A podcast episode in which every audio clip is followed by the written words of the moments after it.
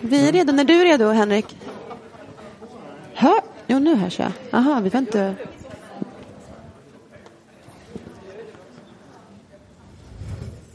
Tack så mycket.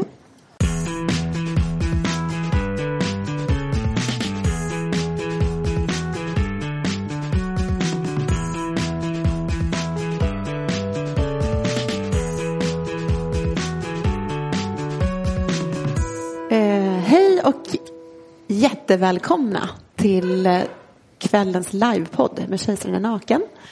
Jag heter Vessna Freko Pitch. Jag heter Maria Andersson Fågel. Och eh, ikväll har vi med oss Alice Batis som vi är otroligt eh, lite nöjda med att ha fått hit.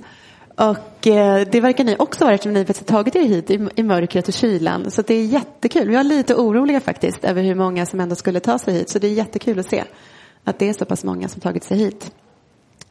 Och jag ska kort bara dra hur det här ska gå till. Det är så att vi kallar det för livepodd för att vi är live med er just nu.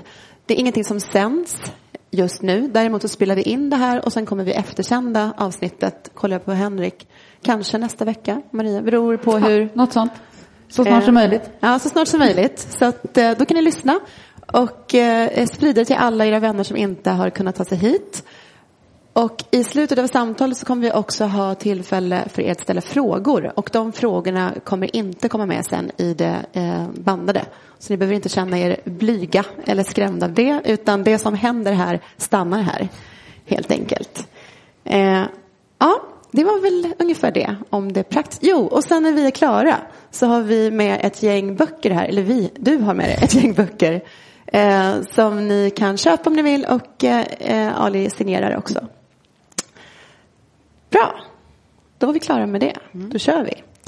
Jag vet inte hur mycket introduktion du behöver egentligen. Men det var ju väldigt roligt att precis innan mikrofonerna gick på. Så sa ju du att du faktiskt har en liten koppling till, till Folkets hus. Mm. Kan inte du berätta kort om det? Jo, och, och tack för att jag fick komma. Jätte, jättefint att vara här. Eh, jo, nej men eh, jag, jag gick ju med i Vänsterpartiets ungdomsfund en gång i tiden för jättelänge sedan i början av nittiotalet. Eh, och min faktiskt första gången jag var på distriktsårskonferens så var det här eh, i eh, Årsta Folkets hus. Så jag har ett starkt minne av att, eh, i alla fall så jag upplevde det då, att sen när det blev paus så gick alla ut för att röka och så var han själv kvar där som icke röker. Så okej, okay, kanske som man måste göra. Men jag började inte röka ändå. Starkt psyke. Mycket starkt. Eh, annars kan vi väl säga att du är riksdagsledamot och har varit det sedan tjugo tretton. Mm.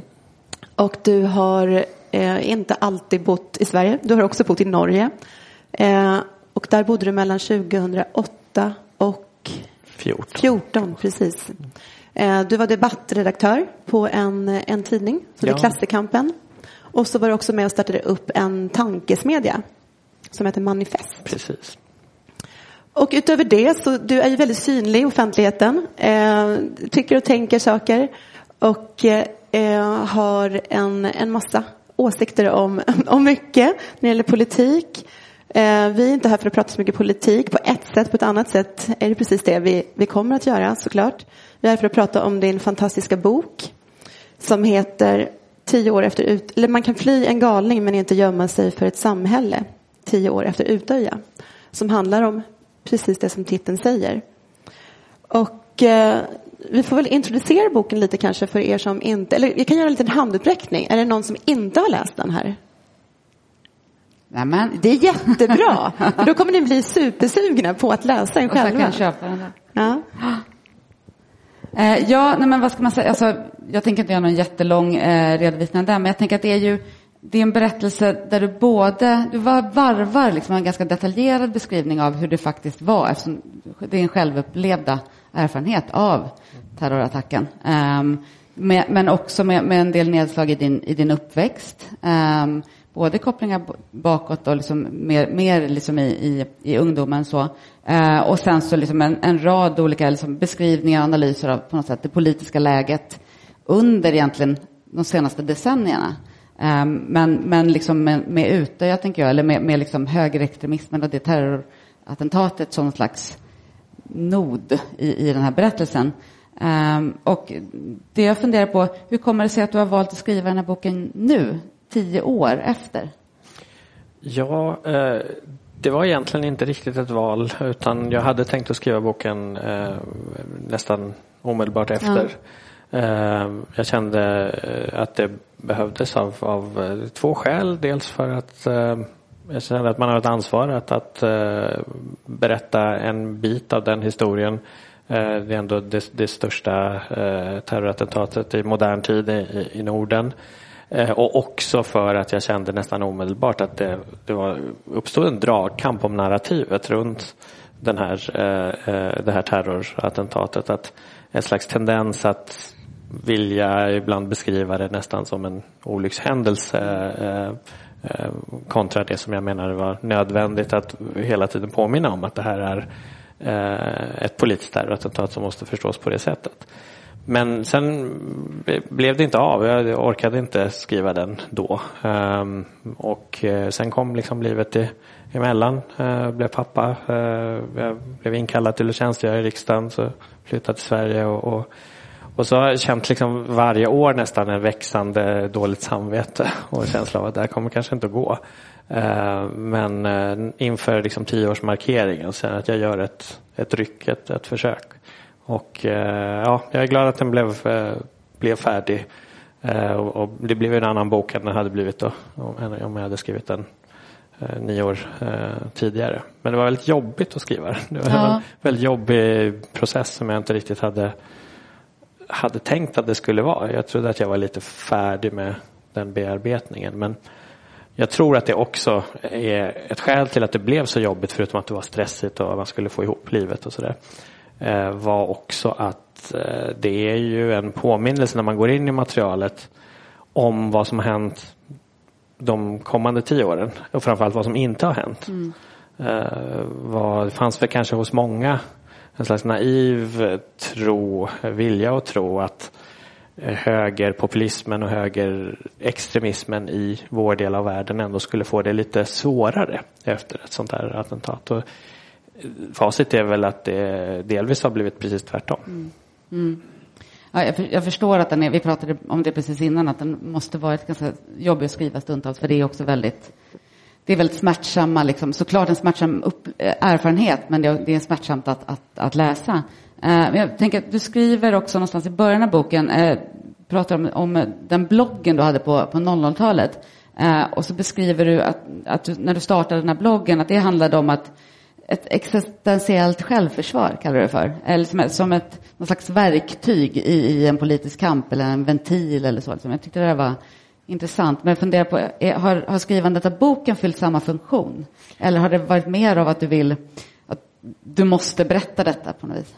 Nej, men absolut så har det ju, så har jag haft den, den funktionen också. Mycket av, av, av innehållet är ju sånt som jag har eh, skrivit om i andra former eh, eller försökt att tänka på i andra former. Eh, men som jag ja, men kände starkt behov av att vilja sammanställa det och, och ha en, någon, ja, men en sammanhängande eh, berättelse om, om vår tid och vad vi har, ja, hur rasismen och, och, eh, och högerpopulismen har liksom förändrat det politiska landskapet, men också att det kostar på att leva i det som, mm. som människa i, i sitt eget samhälle.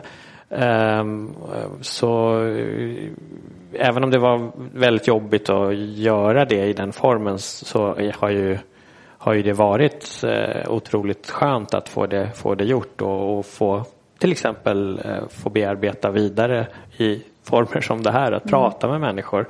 Och det har varit väldigt glad över de, eh, de eh, liksom reaktioner som har varit, folk som hör av sig och, och, och eh, säger att det har väckt den ena eller andra tanken hos, hos dem. Då är, då är det ju värt allt, eh, liksom, all den smärtsamma processen också. Mm. Jag tänkte fråga dig precis vad du har fått för reaktioner, men då har du också fått, du har ju fått väldigt fin kritik på litteratursidorna, men då har människor också hört av sig till dig. Ja, eh, det har faktiskt varit, eh, jag har varit eh, väldigt eh, överväldigande, eh, tycker jag. Jag hade inte alls väntat mig det, jag, jag ville bara få ut boken. Men det, det, har, och det som har varit fint är att det dels har varit folk som har, har hört av sig och sagt att de, det är, de har tänkt på, på saker, men det här blir ett sätt att få ihop en analys politiskt. Men även folk som har ungefär jämngamla eller lite, lite äldre, lite yngre, men har invandrarbakgrund som, som, har, som säger att liksom, det lilla jag beskriver av min uppväxt här och, och vad jag beskriver av kostnaden för att leva i ett samhälle där rasismen finns är, är liksom igenkännlig då. Mm. Och att man kan känna den, den gemenskapen på något sätt är, är ett slags lättnad att få, få läsa om. Mm. Och, och det är ju också otroligt fint att få, få höra. Så då är det något slags existentiellt självförsvar även för läsarna kanske? Inte bara för I det. Bästa fall. Ja. Ja, jag som håller på att bli halvblind nu eh, i fyrtiosju års ålder måste då ta på mig glasögonen för att se vad jag har skrivit här. Eh, jo, apropå titeln. Man kan fly en galning men inte gömma sig för ett eh, samhälle. Det här är en fras som du har återanvänt kan man väl säga från en, en gammal text som du har skrivit, en ledartext. Eh, och den handlade om Lasermannen, eh, apropå det här temat. Eh, och... Eh, Jag tycker att liksom, den, är väldigt, den är väldigt vacker, den här frasen, men den är otroligt smärtsam och sorglig och, och hemsk. Eh, och det som jag liksom också tänker att det är, eh, i de här få orden så ryms det väldigt mycket. För att samhällsbiten lyfts redan i, i titeln och att det faktiskt går att göra saker. Och du, nu har du redan nämnt det här med att eh, vet inte, kanske någon slags besvikelse eller frustration eller allting om man ser tillbaka på de här tio åren från att, att det här hände och fram till nu. Vad, vad tycker du själv liksom har hänt eller inte hänt? Vad hade du förväntat att det skulle hända? Nej, men det är väl liksom det som är eh, f- frågan som man stöter och blöter i, i, i, i boken. Men, men eh, jag... jag Ja, men den, den naiva eh, liksom, reaktionen, och jag, jag vet att jag inte var ensam om det, var ju kanske då att, att det här skulle eh, hjälpa fler att förstå eh, högerextremismens och högerpopulismens konsekvenser och därigenom kanske också då få syn på det som är underliggande och påverkar oss dagligen. Jag skriver också det att, att jag efter att det finns, det finns två nivåer här. Det ena är ju att om vi vill, om vi vill undvika den här typen av, av händelser så, så eller ett sätt att, att minska risken för det är ju att bekämpa de, de, de politiska rötterna så att säga. Och då behöver vi förstå vad, vad det är för världsbild, vad det är för, för människosyn, vad det är för troper, idéer som, som finns där. Men det är också viktigt att påminna hela tiden om att liksom, rasismen är ju inte ett problem bara de dagar det leder till massmord, utan också alla andra dagar eh, har den en kostnad. Eh, och, och det är väl liksom det som eh, eh, det som är eh, tanken att försöka liksom, ge en, en, en bild av och, och, eh, och bjuda in till tankeverksamhet eh, runt då. Vad, vad, vad jag kan se de här tio, de här tio åren är ju dock en, en, inte entydigt. Det skriver jag också om, att det finns mycket liksom, trådar av, av hopp att, att, att hålla i. Men, men den förändring av det politiska landskapet som vi ser de senaste egentligen kanske tjugo åren och definitivt de senaste tio åren i både Sverige och Norge på, på lite olika sätt eh, som hänger ihop med hur det har varit i hela västvärlden egentligen är ju eh, i, i väldigt hög utsträckning kopplad just till hur, eh, hur eh, högerpopulismen och högerradikalismen har fått stora framgångar. Mm. Eh, och då är det ju en aspekt av det är ju liksom röstsiffror och, och liksom parlamentarisk närvaro för den typen av, av partier eller så.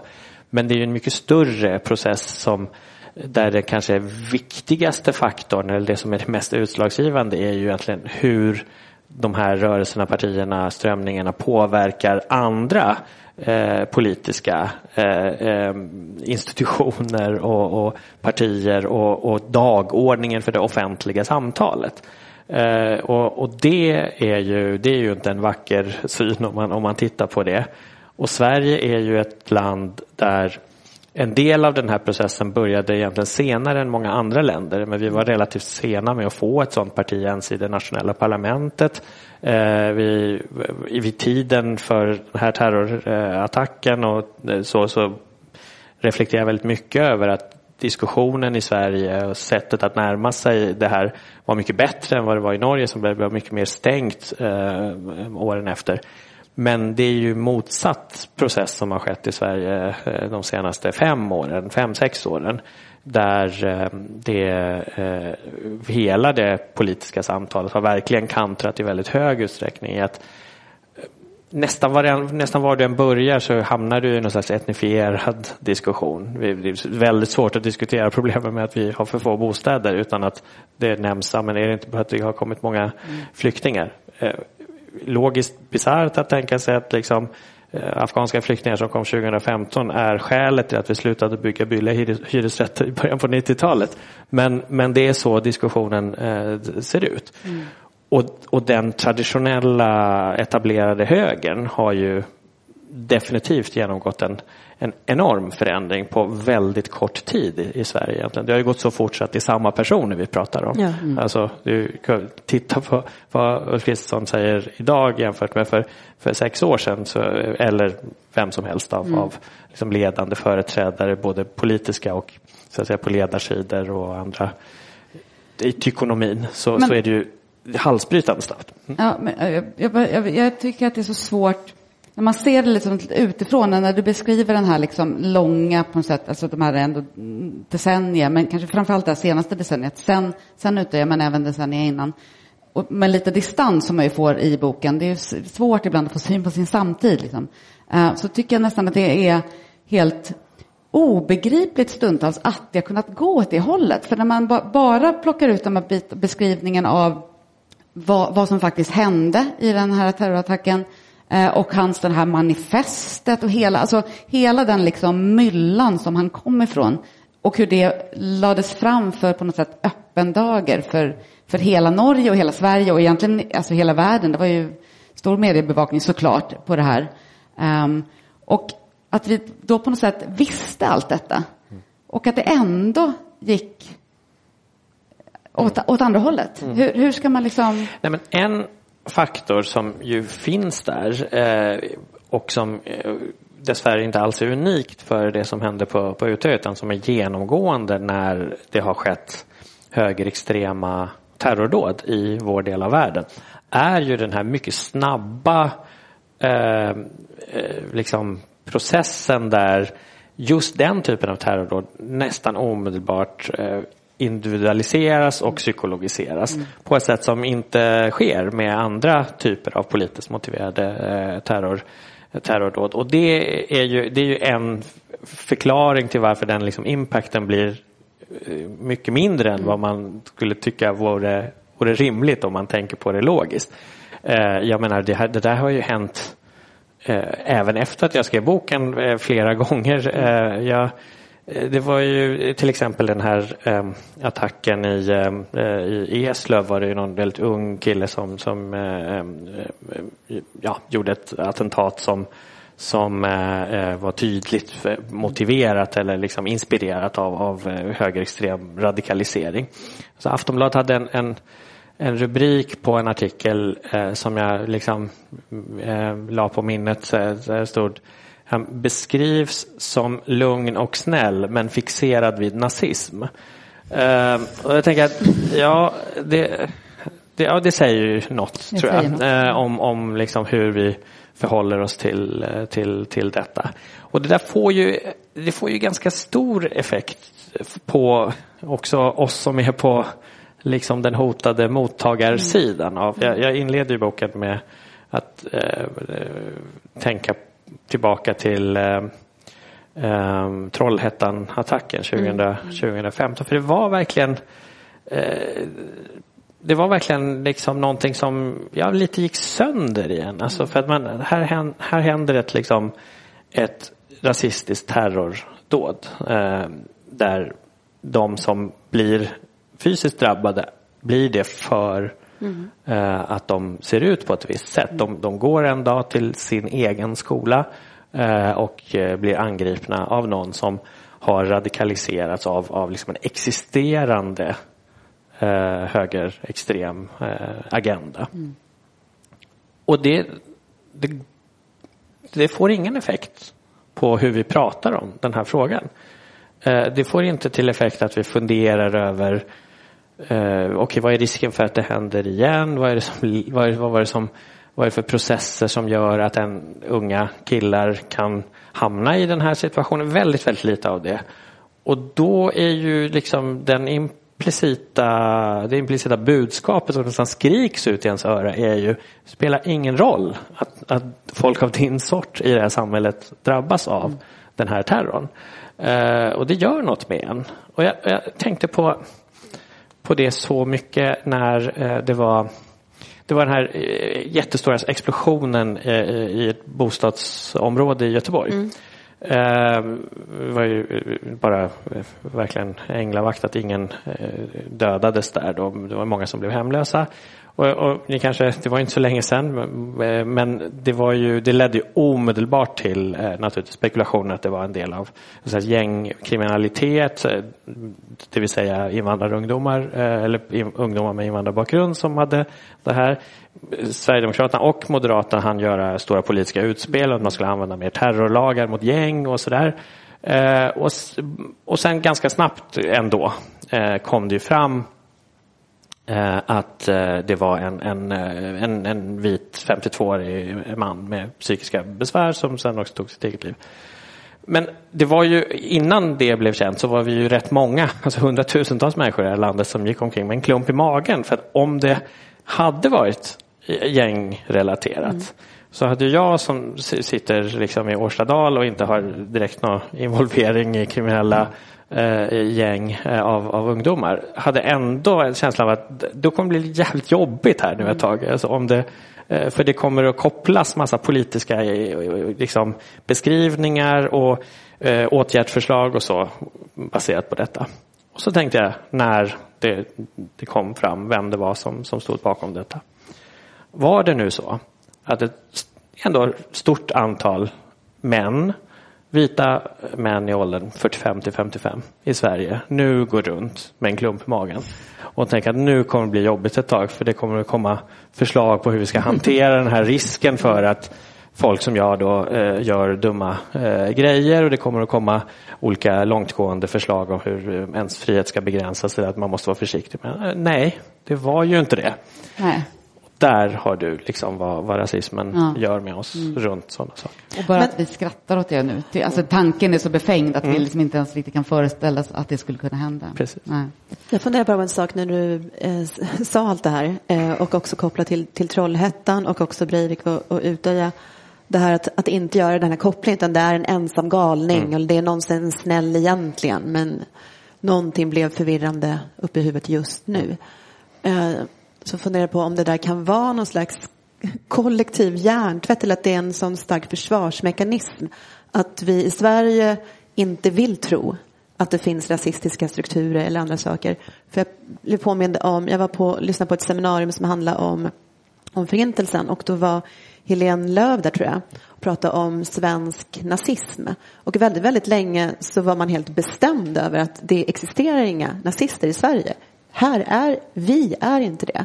De goda.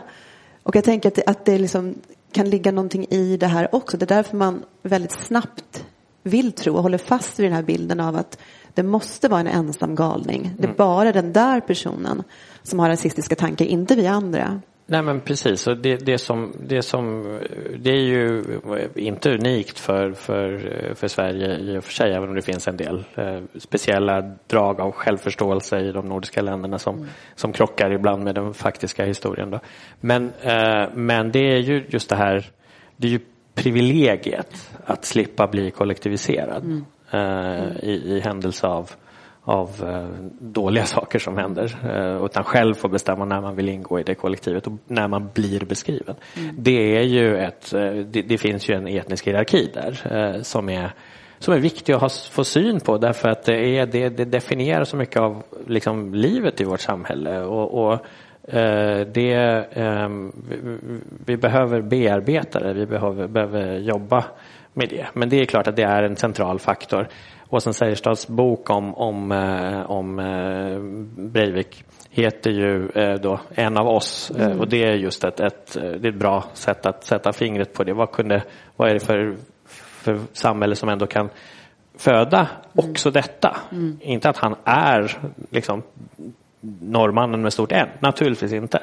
Men han också är en i, som kan liksom växa upp i, i det samhället, och, och det måste vi kunna, kunna förstå för att kunna liksom bearbeta och motverka mm. den typen av, av utveckling. Mm. Mm. Och det här som vi varit inne på nu, det, det handlar ju också eh, om media såklart, hur saker och ting beskrivs, vad, som, vad det rapporteras om och hur det rapporteras. Vad tänker du kring det? Nej, men det tror jag ju alltså, en väldigt central eh, fråga, eh, hur, eh, hur samhällsfrågor diskuteras. Eh, alltså dagordningen för det politiska samtalet i väldigt bred bemärkelse är eh, otroligt viktigt att få syn på och fundera. Vi ägnar ganska mycket tid och energi åt i mm. boken också. Då. Eh, att, att försöka liksom beskriva att det är... Särskilt när det gäller frågor om, om liksom högerpopulism och, och, och den vändningen som, som liksom polit, politiken har, eh, har tagit de senaste, det senaste decenniet i, i, i Sverige till exempel, är ju att få syn på att det är väldigt sällan det är liksom exakt vad man svarar på, vilka argument som finns i debatten som är det som är utslagsgivande för om det ska liksom vinnas eller inte, utan det är vilka frågor som diskuteras. Det är som kampen om dagordningen och perspektiven som är det centrala, och det vet de som är aktivt drivande för den rörelsen. De vet att det är det som är segern. Om, om Agenda har en tema på partiledardebatten, hur mycket invandring tål Sverige, mm. ett liksom, reellt exempel, eh, så, så spelar det ganska liten roll vad de som deltar i debatten säger. De kan säga bra saker och dåliga saker, men det är själva frågan som ställs som skapar föreställningarna. Det spelar det är väldigt svårt att ändra på, på det, den bilden som sätts av den frågan. Och det är ju just detta som sker dagligen, ständigt, gång på gång. När det är valet av tema, valet av utgångspunkt, valet av perspektiv som är det utslagsgivande. Och, och som sagt, det vet ju de som är aktörer i detta. När vi nu senast hade en partiledardebatt i just Agenda, så kan man gå, finns säkert på S V T Play, man kan gå och lyssna på hur många meningar det tar innan Eh, företrädare för högern, nu i mycket bredare bemärkelse, eh, gör varje fråga, också de som inte är utgångspunkten är deras liksom, eh, egna, till en fråga om, om etnicitet, invandring, alltså arbete. Ta tre meningar innan vi är inne på frågan hur många människor som har kommit på senare tid och vad är deras sysselsättningsgrad. In, svårt att prata om liksom, arbetsmarknadspolitik i Sverige då. Bostad, det direkt in. Och, och det är liksom det där där striden står om hur vi ska förstå vårt eget samhälle. Men, men har, har media varit naiva, tror du? Eller jag vad tror, handlar det om? Ja, jag tror det är en blandning av saker. Det, det, dels så är jag menar, media är ju inget liksom fritt svävande fenomen. Nej. Utan det är ju en del av, av, en, av en politisk ständigt pågående politisk dragkamp.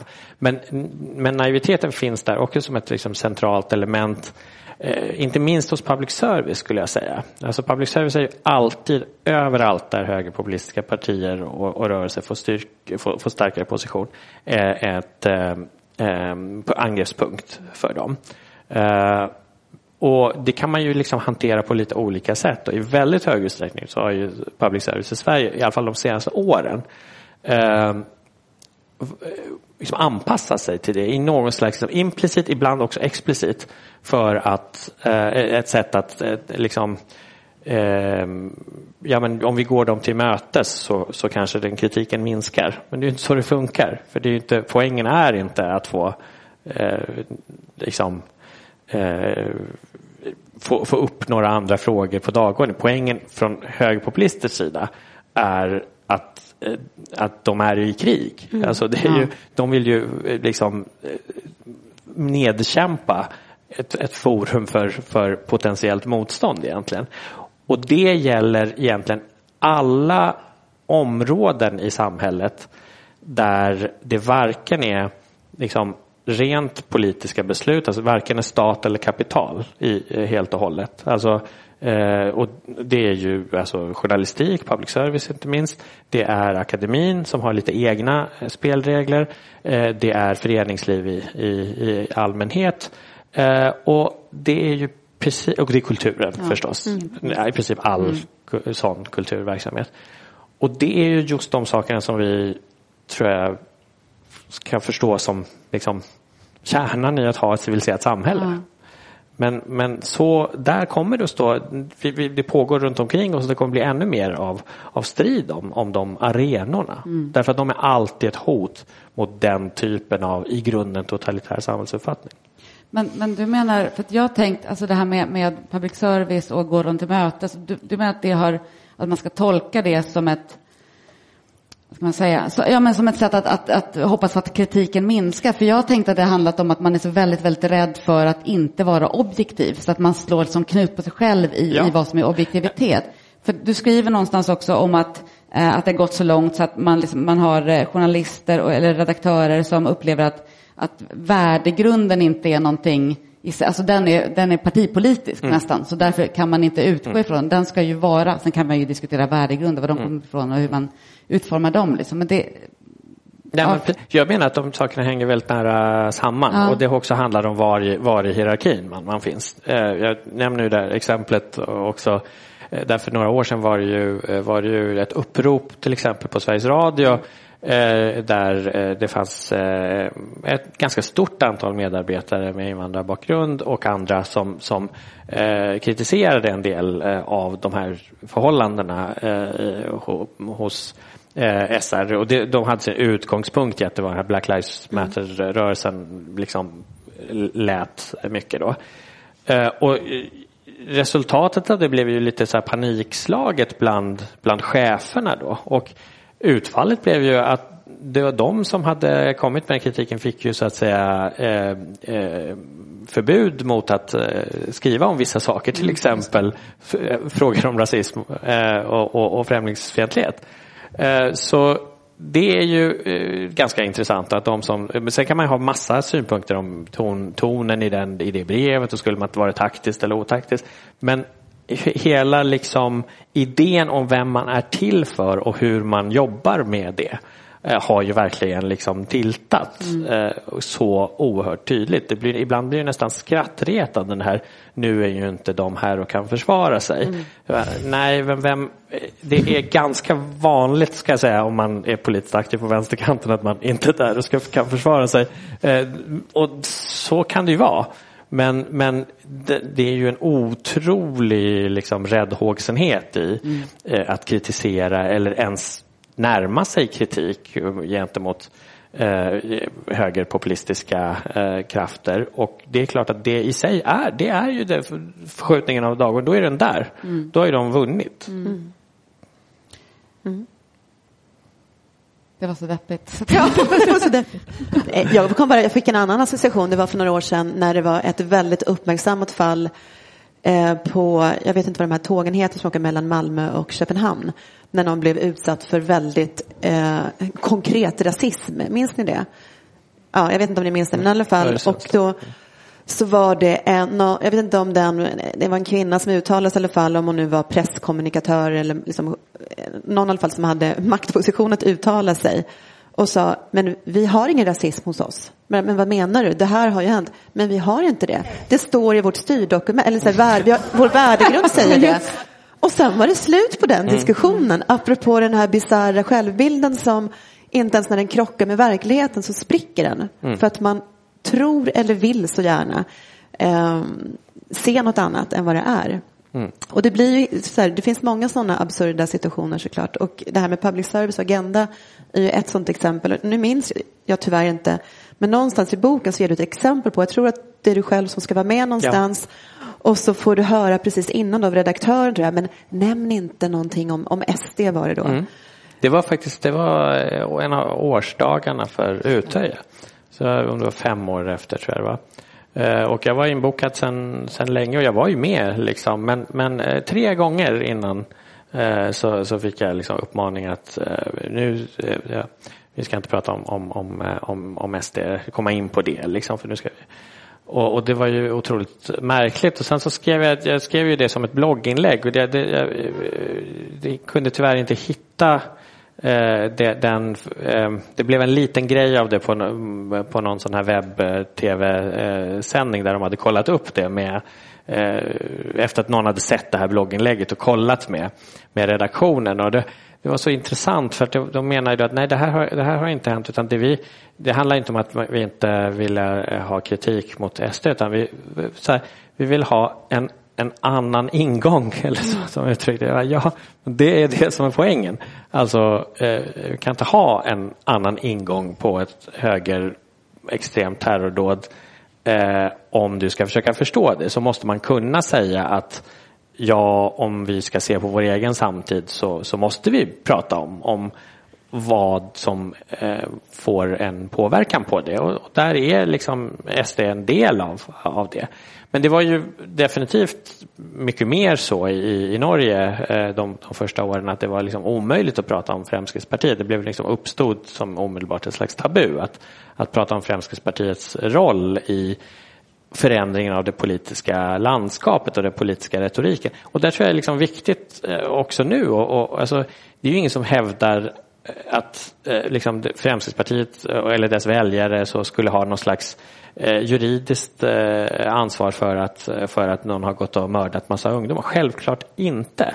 Men om vi ska förstå någonting om vår egen samtid, om vårt eget sam- ha ett samtal om hur vi lever med varandra, då måste vi se att då har ju den här typen av partier en unik roll, därför att de har tillgång till Eh, arenor och talarstolar som eh, följer med deras funktion. Mm. Och vad de gör av det spelar stor roll.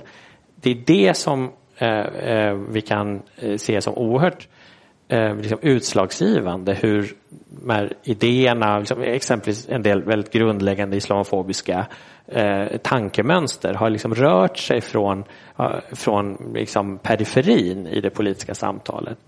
Liksom bloggar, grupperingar som alltid har tyckt de här sakerna, men, men rörelsen in mot mitten av den liksom politiska agendan liksom högt upp, det är ju ett ansvar som man kan titta på, och då går det ju inte att komma runt den typen av, av liksom partier, opinionsbildare, och, och, och ska vi liksom förhindra oss själva från att, att tänka de tankarna, ja men då har vi ju i praktiken så att säga också satt en gräns för hur mycket vi kan förstå av vårt eget samhälle.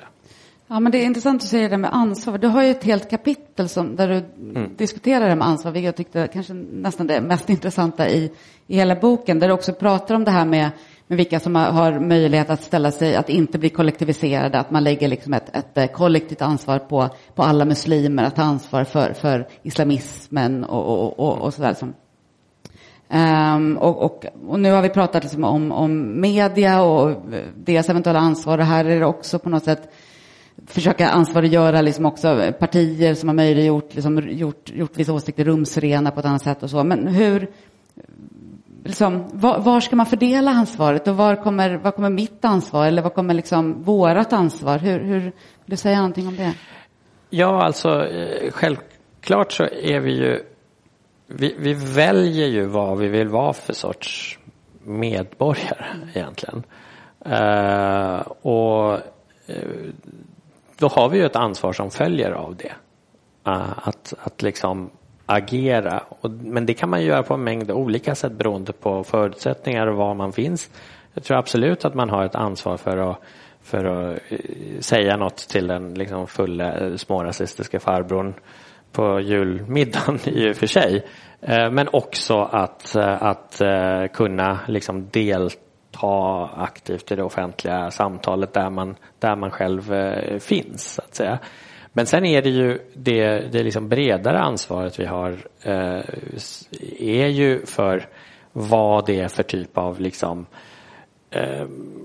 institutioner, sammanhang som vi har i, i våra samhällen som reproducerar vissa sätt att vara på. Eh, som, som ju absolut eh, är möjliga att förändra. Eh, men inte enkelt och inte liksom helt ensamt och så. Men, men, så, så att jag tror man får se på ansvar på det sättet. Att det, det är avhängigt av vad det är för position man har. Eh, men det är också avhängigt av vilka livsval man gör. Vill man vara en person som, som liksom tar sitt medborgarskap i bred mening på fullt allvar. Då, då har man också ett ansvar för att eh, tänka, läsa, säga ifrån. Mm. Mm. Ja. um, ja. Ska vi gå vidare? Ja, gör det. Känns ett tryggt stämning. Det, det är ett väldigt, väldigt... Jag tänker på det här med apropå ansvar och i, i vardagen. Och eh, eh, apropå vissa, vissa partier och vissa partiledare som har, har förändrats ganska mycket. De har, eh, eller de, Ulf Kristersson tänker jag på, för att tala i skägget. Eh, för, för inte så länge sedan så eh, sa han en massa saker. Mm. Och det har liksom spritts bilder när han eh, poserar med Hedi Fried och, och andra saker. Och nu så har eh, en del journalister och ledarskribenter har ju f- försökt lyfta det. Bara, kommer ni ihåg? För ett tag sedan sa ni det här och nu säger ni det här. Men jag, och jag tycker det är bra att man påminner. Mm. Men jag blir också frustrerad och förvånad över att det, det händer ingenting. Mm. Det är som att allt sånt bara rinner av och att alla bara accepterar att ja, men nu är det så. Mm. Och det som du sa då betyder tydligen ingenting. Och då tänker jag, när, apropå liksom vad man har för ansvar och vilka bilder som, som man får med sig. Det, det sänder ju också signaler, i alla fall till vissa, att eh, politik och politiker har inte så mycket att komma med. Därför att de kanske inte alltid tänker på sitt ansvar som samhällsmedborgare. De kanske tänker på helt andra saker, att göra karriär eller något annat. Och det tycker jag är jättefrustrerande att då, vad ska man säga då, den andra sidan inte protesterar ännu mer. Eller jag kanske bara läser fel nej, tidningar och inte ser de här nej, protesterna. Nej, nej jag, jag förstår precis vad du, vad du menar. Och det, det här är ju en, en kärnfråga därför att ansvar hänger ihop med position. Det är det jag liksom var inne på tidigare också. Eh, det spelar enormt mycket större roll eh, vad eh, Ulf Kristersson gör eh, än vad som händer vid ett lite små rasistiskt samtal vid ett köksbord någonstans. Jag menar, och det är ju det här, alltså man ska förstå rasism så, så, så måste man förstå att det är någonting annat än, än, än bara fördomar. Det är liksom fördomar plus makt. Mm. Eh, och och det, eh, det är ju någonting som verkligen är nyckeln till att fatta liksom, förändringarna i vår samtid. Jag, jag, jag tänkte på det också i samband med att jag skrev boken mycket, att det kom upp liksom när nittiotalet och så, likheter och, och, och skillnader.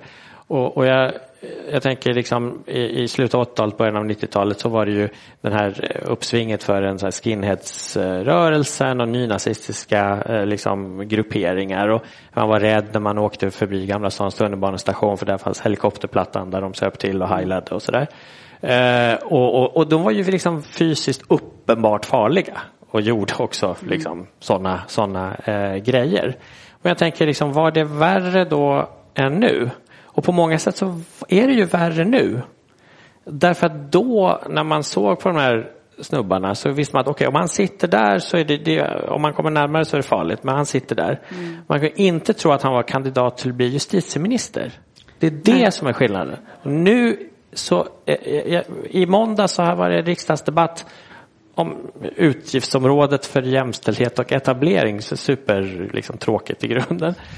Men men alltså Sverigedemokraternas representant pratade då alltså från riksdagens talarstol om eh, som en jämställdhetspolitisk åtgärd om, om återvandring, mm. alltså etnisk rensning med ett finare ord. Och jag tänker att när jag växte upp då så var, användes ordet återvandring av just de där eh, liksom nynazisterna. Det var de som liksom mm. tyckte det var bra att bränna flyktingförläggningar och sa det, som använde ordet återvandring. Nu sägs det från riksdagens talarstol. Mm. Det är klart att det är någon, något helt annat. Mm. Eh, och för den utvecklingen så finns det ju andra än Sverigedemokraterna som har större ansvar. Det är ju de som har så att säga satt godkänd stämpel på den retoriken eh, som, det vill säga den mer etablerade delen av, av högern som, eh, som bär det största ansvaret för den utvecklingen. Eh, för det, de, de krävs för att göra den här retoriken mycket mer liksom, normal och närvarande i sociala skikt där den annars hade mött mycket, mycket starkare motstånd då. Men är det, är det bara, bara det? För jag tänker att de, alltså, Sverigedemokraterna har ju... Nu börjar det här handla om S D istället för boken, men det var väl helt väntat att det skulle gå till hållet. Det är ju också ett parti som har, som har vuxit väldigt mycket sen, sen när, när, när det här Utøya hände, så att de ju in, jo, då satt de, de precis, in, det var då precis, de hade kommit in, det var tjugohundratio. Men de har ju vuxit sen dess. De har ju också lockat till sig stora väljargrupper. Mm. Det finns ju ett, alltså det, skälet till att de är så stora i riksdagen är för att människor röstar på dem. Mm. Hur kommer det sig då? Om det, om, för jag tänker att de har ju också vunnit väldigt många L O-väljare. Absolut. De har dragit väldigt mycket väljare från, från Socialdemokraterna. Um, samtidigt som jag förstår helt ditt resonemang om att det är den etablerade högern som har normaliserat dem på ett sätt. Men de har ju också lockat arbetarklassen. Hur ska man förstå den? Oh ja, och det, eh, och det skrev jag också mycket om i boken. Men det är framförallt det som eh, eh, jag håller på med på dagarna så att säga. Eh, jag, och jag tänker att det är superviktigt att förstå det. Att... att det är um, högerpopulismens och, och högerradikalismens framgång är i grund och botten inte en fråga om liksom, retorik, utan det är en fråga om eh, en materiell förändring av det politiska landskapet. Och det har mycket djupare rötter. Det har bland annat, eh, måste vi titta på decennierna av nyliberalism och vad det gjorde med politiken som sådan. Mm. Alltså att... i kölvattnet av en utveckling där många upplever att det inte spelar någon roll då under lång tid om man röstar på liksom centrum höger eller centrum vänster i ekonomisk-politiska frågor, ja då växer ju liksom möjligheten för den typen av, av politiska krafter att göra sig gällande. Jag tänker mycket på det till synes paradoxala att i, i Sverige, i Norge, i många andra länder så finns det ett oproportionellt starkt stöd för högerradikala eh, partier bland grupper av, av personer som är liksom fattigpensionärer, långtidssjukskrivna. Eh, grupper där liksom, om man tittar, liksom, läser partiprogrammen och tittar vad, folk, vad, vad partier lägger för förslag, så är de ju bland de som har absolut mest att förlora på. Men det är ändå inte särskilt konstigt. Därför att om du faktiskt har upplevt på goda grunder att sjukförsäkringssystemet funkar inte för dig, att din pension har liksom glidit efter, då är det ju mycket lättare för någon att komma och, och säga att förklaringen till det är de där synliga minoriteterna. Du ser att det har dykt upp Eh, liksom afghaner och syrier och så. Dessutom ser du på, dem på tv varje dag i samband med att någon pratar om att det är det som är brottslighetens grund då. Eh, ja, då är det ju mycket lättare att tänka sig att det är svaret. Därför att det finns inget annat enkelt trovärdigt svar. Du, du har faktiskt blivit sviken av arbetarrörelsen, arbetarrörelsens partier i det avseendet. Så, och så kommer högerradikala eh, krafter och ger så att säga helt fel svar, men på rätt fråga. Mm. Och ett väldigt ett enkelt, enkelt svar. Exakt. Exakt, och det är precis det som är liksom den stora mm. eh, utmaningen för de som är på, på vår kant, på min kant då. Eh, att, att vara eh, liksom närvarande och ge reella svar som också kan vara enkla i någon mån, mm. men som kan bli, vara trovärdiga. Och hela den här eh, liksom, man pratar om Galtan-skalan och så det, det, eh, och, ja, det är klart att det är när, när konflikter inte äger rum längs den ekonomisk-politiska axeln som andra frågeställningar blir mer mm. utslagsgivande. Och det här är ingenting som är, i sig är nytt. Det har liksom alltid varit en dragkamp mellan olika dimensioner. Men det är också liksom nyckeln till lösning här. För att vi vet att det går att aktivera längs andra axlar. Eh, och det, på ett sätt är det precis det som arbetarrörelsen gjorde när den liksom gick, klev fram. Mm. Det var ju inte så att det finns en idé om att arbetarklassen var mer homogen förut, typ av struntprat. Absolut inte. Men i själva agerandet runt ett antal mål som faktiskt förändrade samhället, så kunde den mycket, mycket mångfaldiga och, och eh, liksom eh, spretiga arbetarklassen samlas mm. runt vissa typer av, av politiska, eh, politiska liksom, krafter. Och i den processen så ändras ju också människors värderingar. Mm. Och det är motsatsen egentligen som framgångsrika högerpopulistiska rörelser har, har gjort. Man har samlat folk längs en axel och sen så ändras deras ståndpunkter i andra, mm. andra frågor också. Mm. Och, och, och där står det, det är, där, det är en existentiell strid om vårt sätt att leva egentligen som står just nu. Mm. Vad, ska, vad ska det betyda att leva i en västerländsk demokrati? Det sätts under prov just nu. Mm. Mm. Ja, klockan går. Otroligt nog. Det känns som att vi har pratat i tio mm. minuter. Eh, vi ska släppa in publiken då, helt enkelt. Om det är någon som har en fråga eller en kommentar. Ja, en hand upp på en gång. Vad roligt. Ja, vi kan väl säga att allting som vi har pratat om eh, finns faktiskt här eh, väldigt utförligt och väldigt intressant beskrivet. Och det som vi inte har gått in på, eh, det är ju, och eh, ja, det är egentligen en eh, väldigt detaljerad beskrivning av precis vad du upplevde eh, under attacken. Och eh, det finns med i boken. Alla de här andra sakerna som vi har pratat om ikväll finns i boken. Och också reflektion, reflektioner och frågeställningar kring framåtblicken. Eh, och igen, det är det som är titeln som jag nämnt nu flera gånger. Att det är, det är upp till oss att skapa det samhälle vi vill leva i. Så att vi ska tacka dig så jättemycket med en liten present. Jag måste avslöja det eftersom jag ska resa mig upp och inte snubbla på någonting här. Eh, ska vi se här. Det har varit fantastiskt att ha dig här. Vi har gömt, vi har gömt det här. Ja, typ. Man kan ju inte visa en present i förväg faktiskt. Då blir det inget roligt. Så ett stort tack, Ali, till dig. Du ska få lite julgodis. Och sen ska du få en bok av en annan samhällskritiker. Oh. Bell Hux, som då tyvärr dog igår. Ja. Eh, hon anser ju, tror jag precis som du, att om man ska förändra samhället så måste alla förstå det och vilja vara med. Så god läsning. Tack så hemskt mycket och tack, och tack för att du kom hit. Tack så jättemycket för att du kom. Tack. Tack. Tack. Tack.